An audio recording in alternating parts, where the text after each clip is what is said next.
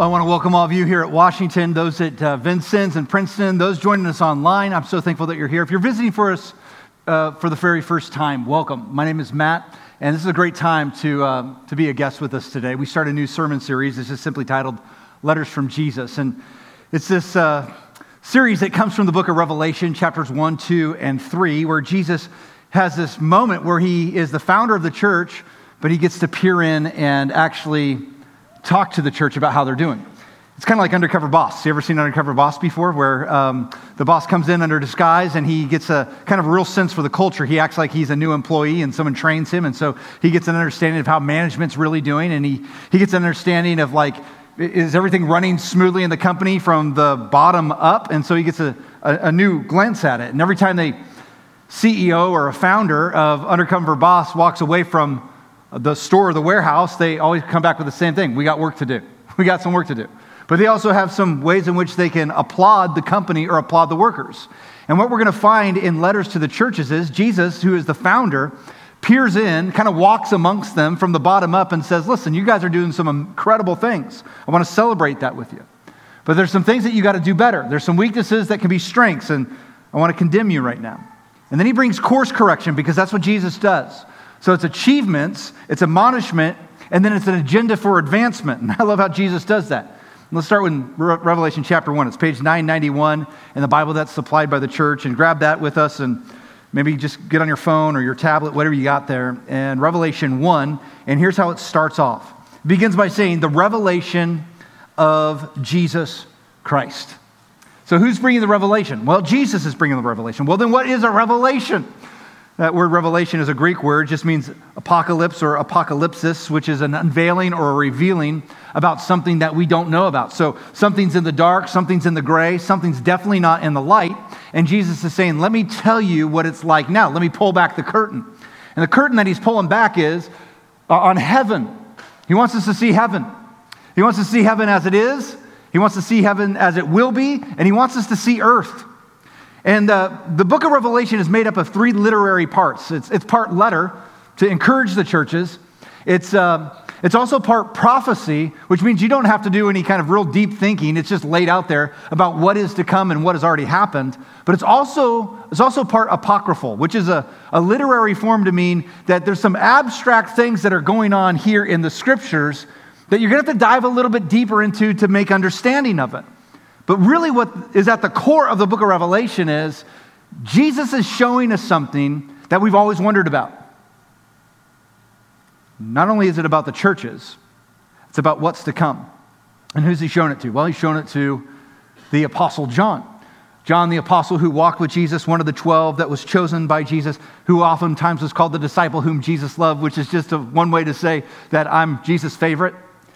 And you know what? That's true, though. I mean, if you get into the text, you find out that possibly he was Jesus' favorite, because it was Jesus who looked at the 11 apostles that were there at the foot of the cross at the time, and of all of them, he chose John to take care of his mother Mary. And he says, John, you take care of her, and you be like a son to her, and you treat her like a mother.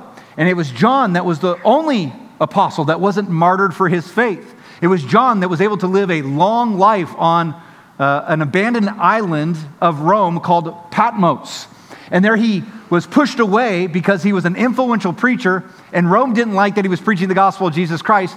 So instead of killing him, they reduced his influence, so they thought, by reducing him to sending him to the island of Patmos just to grow old and die. But while he was there, Jesus Christ gave him a revelation. And Jesus showed back up to his old apostle, his old friend.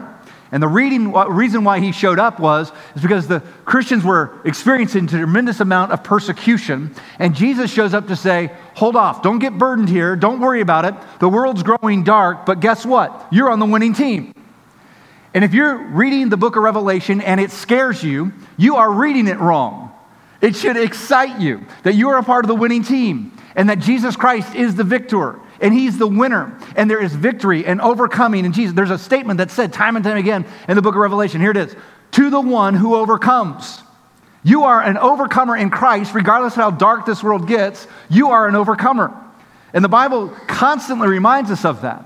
And it shouldn't scare us. It should just make us eager for Christ's return. But it also should make us happy to know that whatever is in us, Christ's Spirit, has the power to overcome anything this world has to offer us.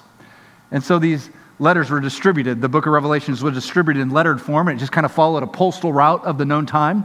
And the country of Turkey today, what was known then as kind of the ancient East, and the cities of Ephesus. And, well, let's take a look at the map here that's on the screens. It's a picture of the postal route as it would have existed. And those seven churches were founded in seven cities, and this letter was carried around from one postal service to the next postal service, and Jesus was telling them, you've done well here, you can do better here, and here's how we course correct. And I love that John just tries his best to make sense of something he's never seen before, like heaven. And so you read in Revelation a lot things like, he's trying to explain heaven away in earthly terms. And so he says things like, or kind of like, or it was like. He just doesn't know how to explain spiritual things in temporal terms. And his description of Jesus in verse 12 of chapter 1 and verse 16 is just awesome. It's like Jesus has, you know, hair white as wool. His eyes are blazing with fire. It's just a rad description of Jesus. And it's so amazing that it frightens John so much he falls over in faint, but he is like almost like a dead man in front of Jesus. He's like, I knew you in the flesh, but now I know you spiritually. And John just flat out says, I wrote this book in verse 9. He tells us who the recipients are in verse 11. Ephesus, Smyrna, Pergamum, Thyatira, Sardis, Philadelphia, Laodicea, just the route around Turkey that was the known postal route. And look at what he is standing amongst. If you get into chapter 2, verse 1, here's what it says. To the angels of the church in Ephesus write. To the angel of the church in Ephesus write. Now, most Bible scholars would believe the reference to the angel of the church is the pastor of the church who is shepherding it. Since angels are a messenger of God, and so in a heavenly state, Jesus is saying, you need to write to the angels. And so, you know, I'm just planning on changing my title. Lead angel. How does that sound? You're like, you ain't no angel, brother. Let me tell you about it. Yeah, I know I'm not. Goes on to say, these are the words of him who holds the seven stars. And so you can see in verse 9 of chapter 1 through verse 13 that he's amongst these lampstands, and then it gets further into it. These are the words of him, and this is now verse 2. These are the words of him who holds the seven stars. That's the pastors. Stars were often a reference to the guides, things that would guide you. And we navigate by the stars, and there were righteous stars. Like Daniel talks about the righteous stars of prophets and preachers. And then Jude talks about the wandering stars, the false prophets, that you can't navigate by them because there are no truth within them. And then it says, he walks among the seven golden lampstands. And lampstands are these churches. And I want you to see that they're not extinguished, they're shining brightly. And even though there's going to be some weaknesses found within them, even though there's going to be some problems that exist in the church, they're still shining brightly the message of Jesus Christ. There's still hope to a dark world, which we're called to be. And so Jesus is holding up the pastors. He's walking amongst the churches. He's with them, and he's for them. And Jesus starts by commending the church by celebrating four admirable qualities of the church of Ephesus. Here they are. Verse 2, I know your deeds, your hard work, and your perseverance. I know that you can't tolerate wicked people, that you have tested those who claim to be apostles. Who are apostles? Those were the hand-picked men who originally followed Jesus and helped to establish the early church. There were people going around and saying, I'm also an apostle. And the church was like, are they or were they? I don't know. And they were testing them to see truly if they walked with Jesus and hung around Jesus. And he says, but they're not. And you found them to be false. They're trying to claim to be apostles, but were not and found them to be false. And you've persevered and have endured hardship for my name. And you've not grown weary. I wish I could say that better. I'm not an angel. Believe me, no angel. Did you catch the four qualities? Here they are. Good deeds. They did some good deeds.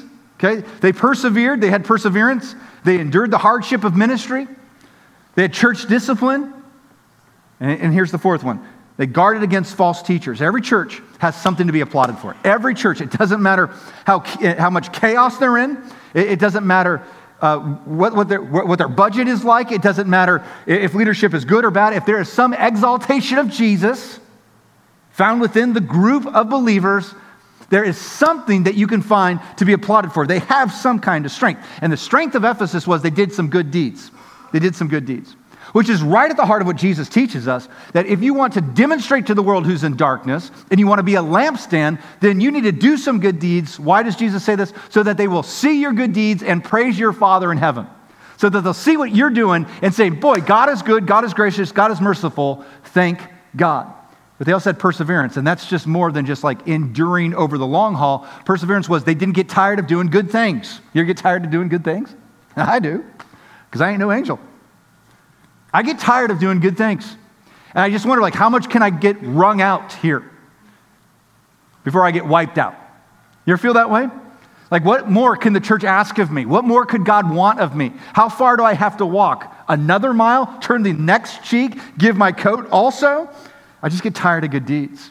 This church of Ephesus never got tired. They just continually perpetuating the way they could go about loving the Lord and doing good things. And then church discipline. It looked like the elders or the leaders of Ephesus did good about keeping and holding to the scriptures that they had. That there were sheep, or there were wolves in sheep clothing that tried to infiltrate and tried to spread false doctrine. Let me tell you one of the hardest things about church leadership. About being an elder or being a pastor, the hardest thing is church discipline. Having to approach a brother or sister and saying, listen, I recognize I've got a plank in my eye, but I need to point out the speck in your eye. And especially it's hard when that is done and you're holding a Christian accountable for a sin that they're a part of. And you want to see them repent so that they can have restoration. And you approach that person with grace and with mercy and humility, and yet they take it with a souring and spiteful, and they don't take it as restoration. They take it as a wounding, and they lash back, and they don't have a desire to repent. They don't have a desire to be restored. And typically what has to happen then, the discipline has to get greater, and if they're involved in any kind of act of service, we have to pull them away from acts of service. If it goes even further than that, and they just want to bleed out on the congregation and flaunt their sin, they have to be removed from the congregation. In the case of Ephesus here, it's not just sin that they're holding men and women accountable for. It was worse than that. These were men and women that infiltrated the probably the largest church in all the world, Ephesus. And they were bent on evil. They wanted wickedness, meaning they wanted the downfall of the church. They were kind of operatives of Satan working within. And if you don't think that's not happening at Bethany, it is. I don't know who they are. I don't know what they're doing, but there is always wicked people that will try to infiltrate the church and be the demise of it, but it ain't going to happen. You want to know why? Because of what Revelation says. God wins. There are also those that were stirring up false teaching, things that were contrary to the Bible, and they were pushing those false teachers away. Would we ever do that here? You bet. Why? Because it's biblical. Titus chapter 1 tells us, hey, if there's a false teacher among you, if there's false teaching, you need to recognize that false teaching. You need to recognize that false teacher. You need to rebuke them publicly and say they're wrong and the teaching is wrong. You need to teach the congregation to resist it. And then if they don't want to be restored, you need to remove the false teacher from your presence. You're like, that sounds pretty harsh. Does it though? When pastors and elders have been asked to protect the sheep from wolves and from wolves in sheep clothing. It sounds a lot like love to me. The city of Ephesus is this huge city, huge giant port, giant harbor, the largest city in the known world at the time. The Apostle Paul helped to form this church, spent 3 years with them. The city of Ephesus is known for making idols and sending idols out from all over the world. If you were to get an idol from the store, it'd say, made in Ephesus. They were so proud of their idol worship. They built an elaborate temple to the god Artemis and this goddess Diana. Both are interchangeable. That no longer exists. I mean, it's just a pile of rubble now. And the worship of that god is just extinct. But people would make pilgrimages from all over the world to Ephesus. So just imagine, here's the soil that this church is trying to minister in. Very hard soil.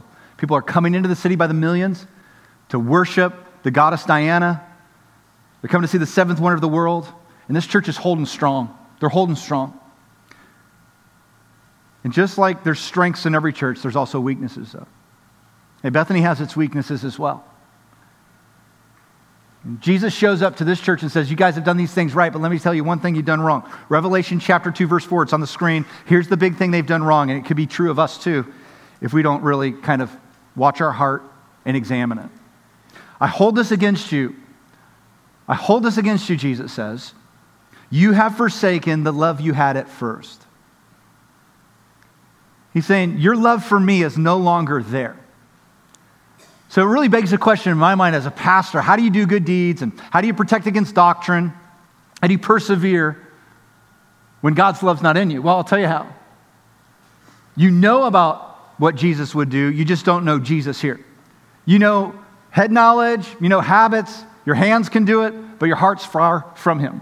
It's no different than those early religious leaders that Jesus so often condemned, the Pharisees and the Sadducees. When he'd look right directly into their heart and say, your actions look so good, your deeds look so good, but your heart's far from me. Your faith is dead. And he looked at them and he called them whitewashed tombs. Like to the world, you look good and you look right, but on the inside, it's just a dead faith. And friends, there's churches and there's Christians that could probably have that same pronouncement upon them, that everything looks good from the outside. And they're doing all the right Jesus stuff, the head, the habits, and the hands, but their heart is far from them. They're living out the purposes of Jesus, but they've lost the passion for Jesus. And I'll tell you what, the condemnation's pretty rough here. They've abandoned their first love. You've walked away from the love of Jesus, but it gets deeper than that, and I think it even gets worse than that. Because if you get into that phrase, first love, it's the Greek words, protos agape. Agape was a word that the Christians made to kind of understand God's love. It means unconditional love, meaning you don't have to do anything to gain it. You don't have to do anything to keep it. God just loves you. That's an amazing thing in itself. But it's called protos agape. Protos is where we get the word prototype. Prototype is the first. And so what John is saying here, or Jesus rather is saying to John is, I am the first love. You wouldn't know love unless it came from me. Like 1 John chapter 4, verse 10. It's on the screen. This is what real love or agape love is. It's not our love for God. It doesn't start with us. God doesn't love us because we love him. That's not how it works. No, it's God's love for us. He sent his son to die in our place to take away our sin. Like if you want to know where God stands today about you, regardless of where you're at in life or the decisions you've made or the regrets you have or the guilt that's on your shoulders, God loves you and he wants you to come to repentance so that you can be restored and redeemed. Why? Because he is protos agape. He is the first to love. He doesn't need your love for him to love you. His love's not based on a feeling. It's not based on, the goosebumps he gets or the hair that stands up on the back of his neck. No. His love is based on a decision, and long before you were ever born, God decided that he was going to love you and you were going to be the focus of his love. And if you don't buy that, you better start buying it because that's the truth. Because there's a bunch of us. There's a bunch of us that think this way, like the Ephesians probably thought, because this is what leads you astray from receiving and living out the love of God. Well, God won't love me unless. You ever thought that before? That God just won't love me unless. Unless what? Well, unless I completely obey. Friends, there are churches that even teach that. God won't love you unless you are completely holy. God won't love me unless I'm flawless. When's that going to happen? That ain't ever going to happen. God won't start loving me. I heard this one. This is out of the pits of hell. God won't start loving me until I start loving myself. No, he loves you. God won't love me unless I do enough good things that outweigh my bad things. I've heard that one. You ever said that before? God won't love me unless. You put some kind of like conditional clause on God's unconditional love.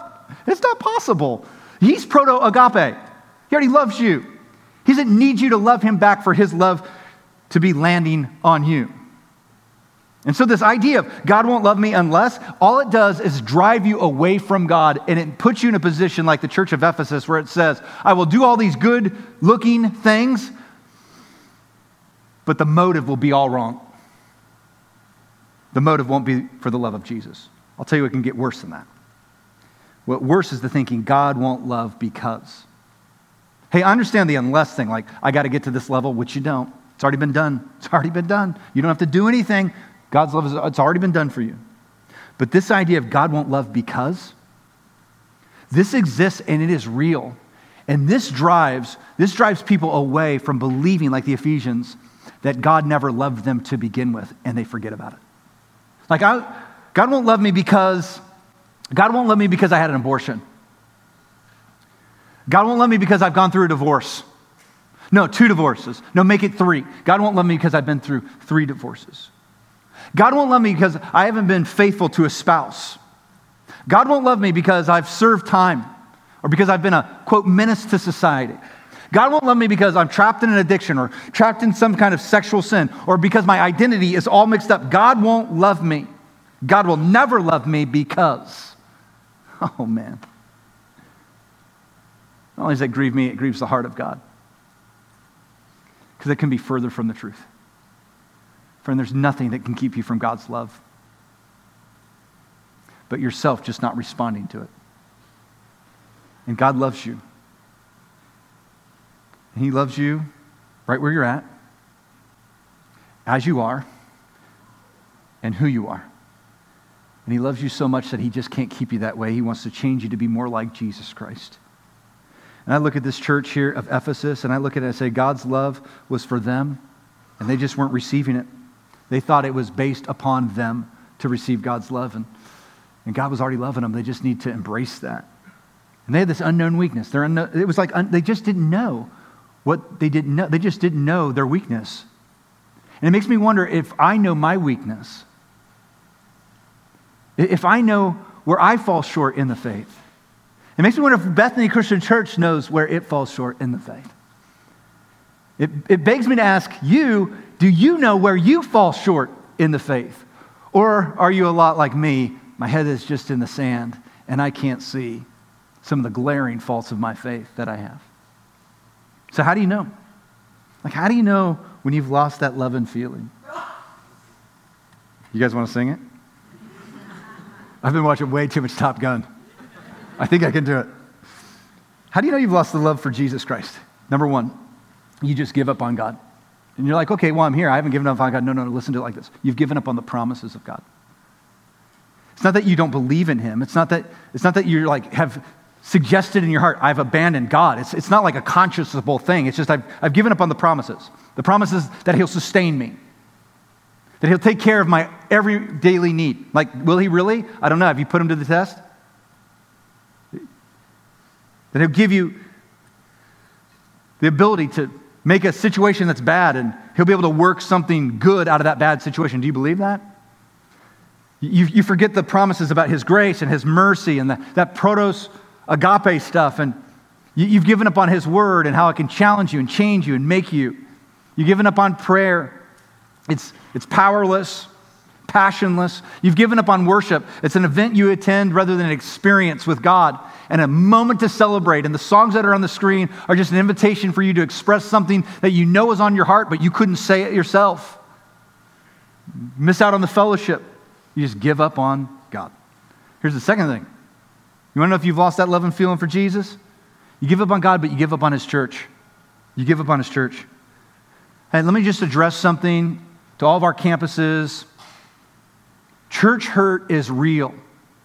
And there are some crummy leaders out there in the church, and there are some crummy people that live and call themselves Christians but are far from Christ. And they've wounded you, and they've hurt you, or they've wrung you out. Some have done it unintentionally, and some have done it manipulatively. And church hurt is real. But can I be as blunt as I possibly can with you? You've got to get over that. You've got to climb above that, and you need to fall back in love with whom Jesus is in love with, and that is His bride. Because Jesus died for His church and absolutely loves Him, the bride of Christ. And Jesus loves us even though we're filled with flaws. And maybe instead of getting all, the faults about this church and the faults about that church, you need to say, I'm going to strengthen up and girden up the faults. And I'm going to take this weakness. I'm going to do my best with God's power in my life to make a strength here at this place that doesn't seem to be achieving in this area. Can you imagine? Because I hear this a lot. I hear people say, I love Jesus, but I don't love going to church. Or I love Jesus, or I think the church is a mess. Are you kidding me? If you had a best friend and you looked at him and said, listen, man, I love you, But boy, I can't stand your bride.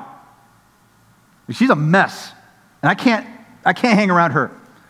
That kind of posture, that kind of attitude, your friend is going to say, well, guess what? We're not going to hang out anymore either. Like, that's going to sever and ruin the relationship immediately because the two are one. And yet anytime we say, I am in love with Jesus, but I'm not in love with whom he loves, we're lying to ourselves. We're in love with the concept of Jesus, the idea of Jesus. We're in love with the deeds of Jesus, but Jesus isn't in the heart. Because in the heart, we would find ourselves to forgive. Here's what Colossians tells us. Paul looks at a church who is just full of church hurt, and here's what he says. Put up with each other. That's blunt. Like, there's some morons in the church.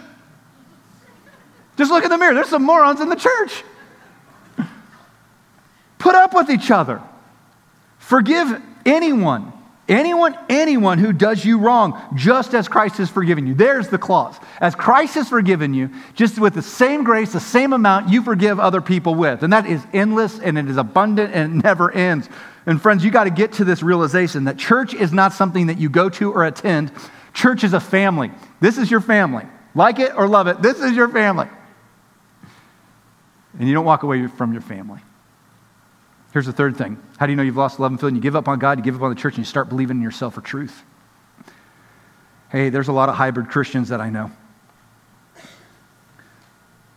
Believers that have a little bit of Bible and a whole lot of secular thought. Right now, plurality, majority is forming our opinions in the church. It's forming our opinions as Christians. So it's like this. Whatever is commonly believed in the United States or commonly believed around the world, then we'll accept that as our belief too. And some of you are going to think, well, he's going to get political here because he's going to talk about abortion. No, I'm going to get biblical here. And some of you are going to associate that with political stuff because you've been politicized rather than putting yourself in the scriptures. It's so interesting to me that once the Supreme Court announced that abortion wasn't a right of its citizens and sent it back down to the states to be voted upon, how those that once said everyone should have a right to abortion, 83% of the United States, 83% of the United States said you had a right to abortion. But when that changed, how quickly that number fell. And believers started to say, whoa, I guess that's not acceptable anymore, so I guess it's not acceptable with me either. And so here's what the numbers are now. 53%, which is much higher than that, or rather 56% of Catholics think abortion should be legal in all or most cases. You know that number used to be much higher than that. It's dropped down to 56%. That's still way too high. You want to know why? Because the church, the Catholic Church, their stance on abortion is that it's ungodly, that it's a sin, that at any stage, life is sacred at the moment of conception. And that's biblical teaching. And now some would say, well, they've gotten political. No, you've gotten political. They stayed biblical. Life is sacred. We were knitted together in our mother's womb. Now, I would estimate within the Protestant church, that's us. We're I hate to be called Protestants. We're not protesting anything. I would estimate that 35% or somewhere in there, that belief is still held that a woman should have a right to an abortion. I would believe that those who I'm speaking, roughly 35%, that should be legalized in some cases, or maybe even most cases. I think surveys suggest that. How about this? Instead of putting your thoughts and your decisions under the authority of a politician or the law of the land, how about you just put yourself under the authority of God the Father and let that become the standard for what is right and wrong? Because too many of us have allowed ourselves to become hybrid with a foot in the world and a foot in heaven. And we've allowed politics to override the lordship of Jesus, and we've become subservient to public opinion and public officials and political things, rather than just becoming subservient to the King of Kings and Lord of Lords and saying, I'm going to take my feelings out of this, and I'm going to let God decide on this, and I'm going to follow God with my heart, my soul, my mind, and my strength, the whole self.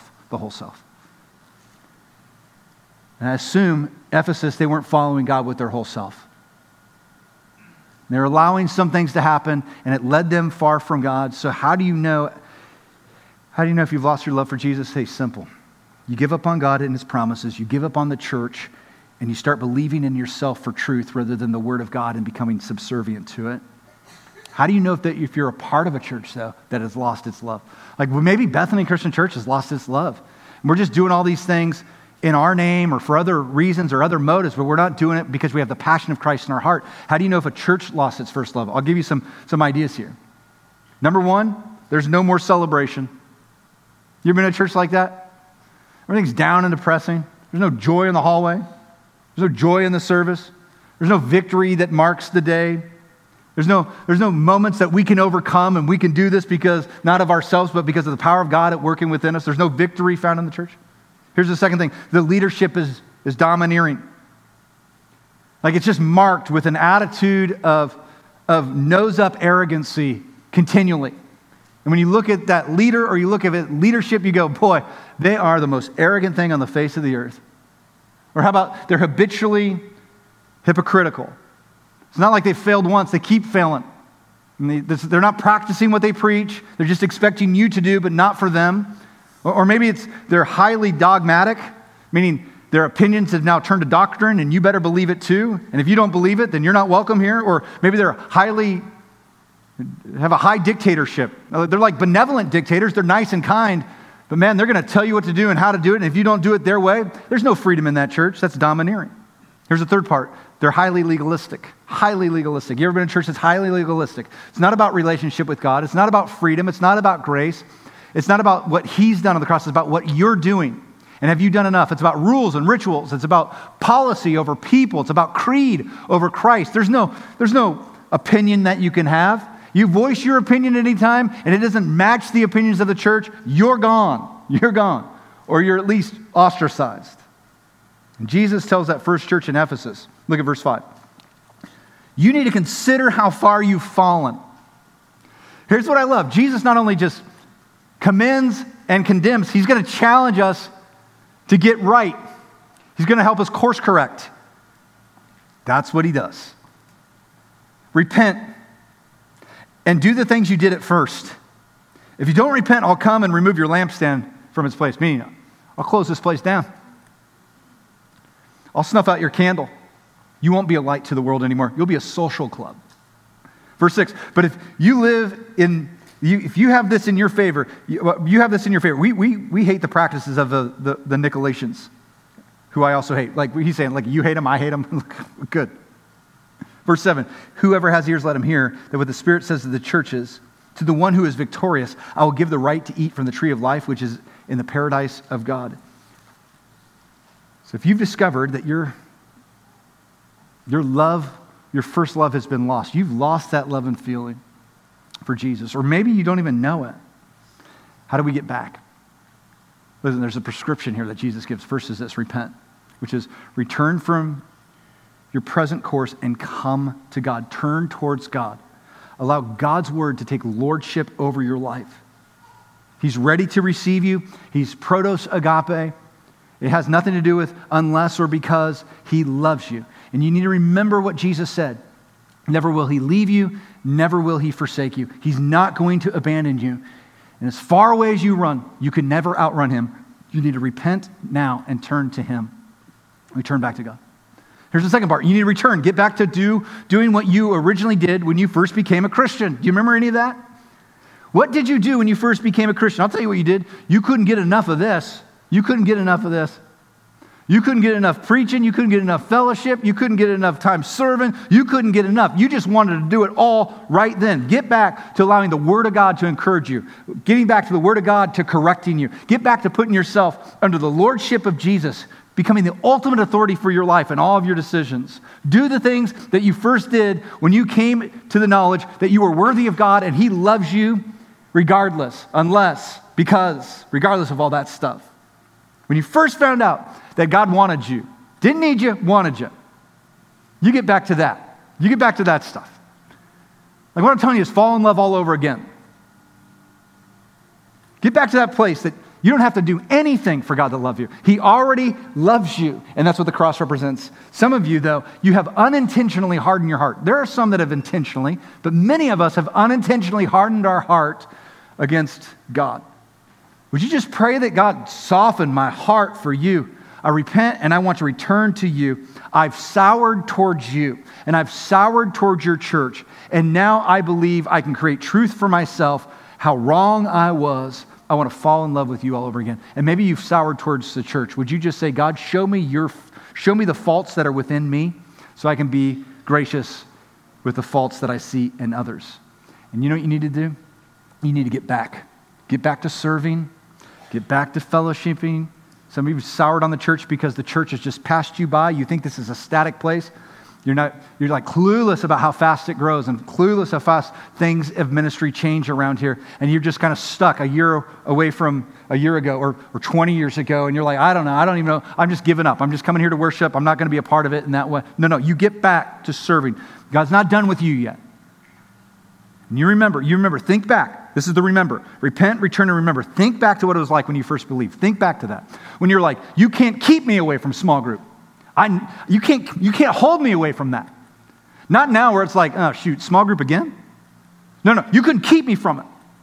Get back on page about our vision, mission, and purpose of this church. Do you even know what the vision, mission, and purpose of Bethany is? If you don't, I'm sure you've soured on this place because you have no clue why we do what we do. You need to go to Discover Bethany. But I've been here 30 years. I don't care. You've missed it. And you've soured on this place, and you've soured on leadership, and you've soured on your faith, all because you thought the church was static when it is alive and thriving. And you get back to a place that can tell you what we're all about. And you get back on page, and you get back on mission. And let's become the church with a God-given guidance. And you get back to developing those devotions and those disciplines that you once had and you once longed for, those disciplines that you're missing out on, Bible reading and prayer and confession and fellowship and serving and giving. You get back to all that. And don't let your hard heart hold you back from loving on God and loving on His church. And maybe this fall as Rooted gets thrown out and you get to go on a 12-week experience of developing those 7 rhythms of our faith, those core disciplines of a Christian. You just say, I need that. I'm going to sign up for it. Whether my spouse wants to or not, I need that. I need to get back to my first love. But friends, don't settle for a hard heart. Don't settle to sit there and say, that isn't me. It's all of us. Let's get back to our first love. Let's allow Him to not only be Savior, but the Lord of our life as well. And let us pray that God does for us what He did to the people long ago in Jeremiah's day. I will give you a heart to know that I am the Lord. And you shall be my people. And I will be your God. For you shall return to me with your whole heart. Pray with me. God, we want that for us.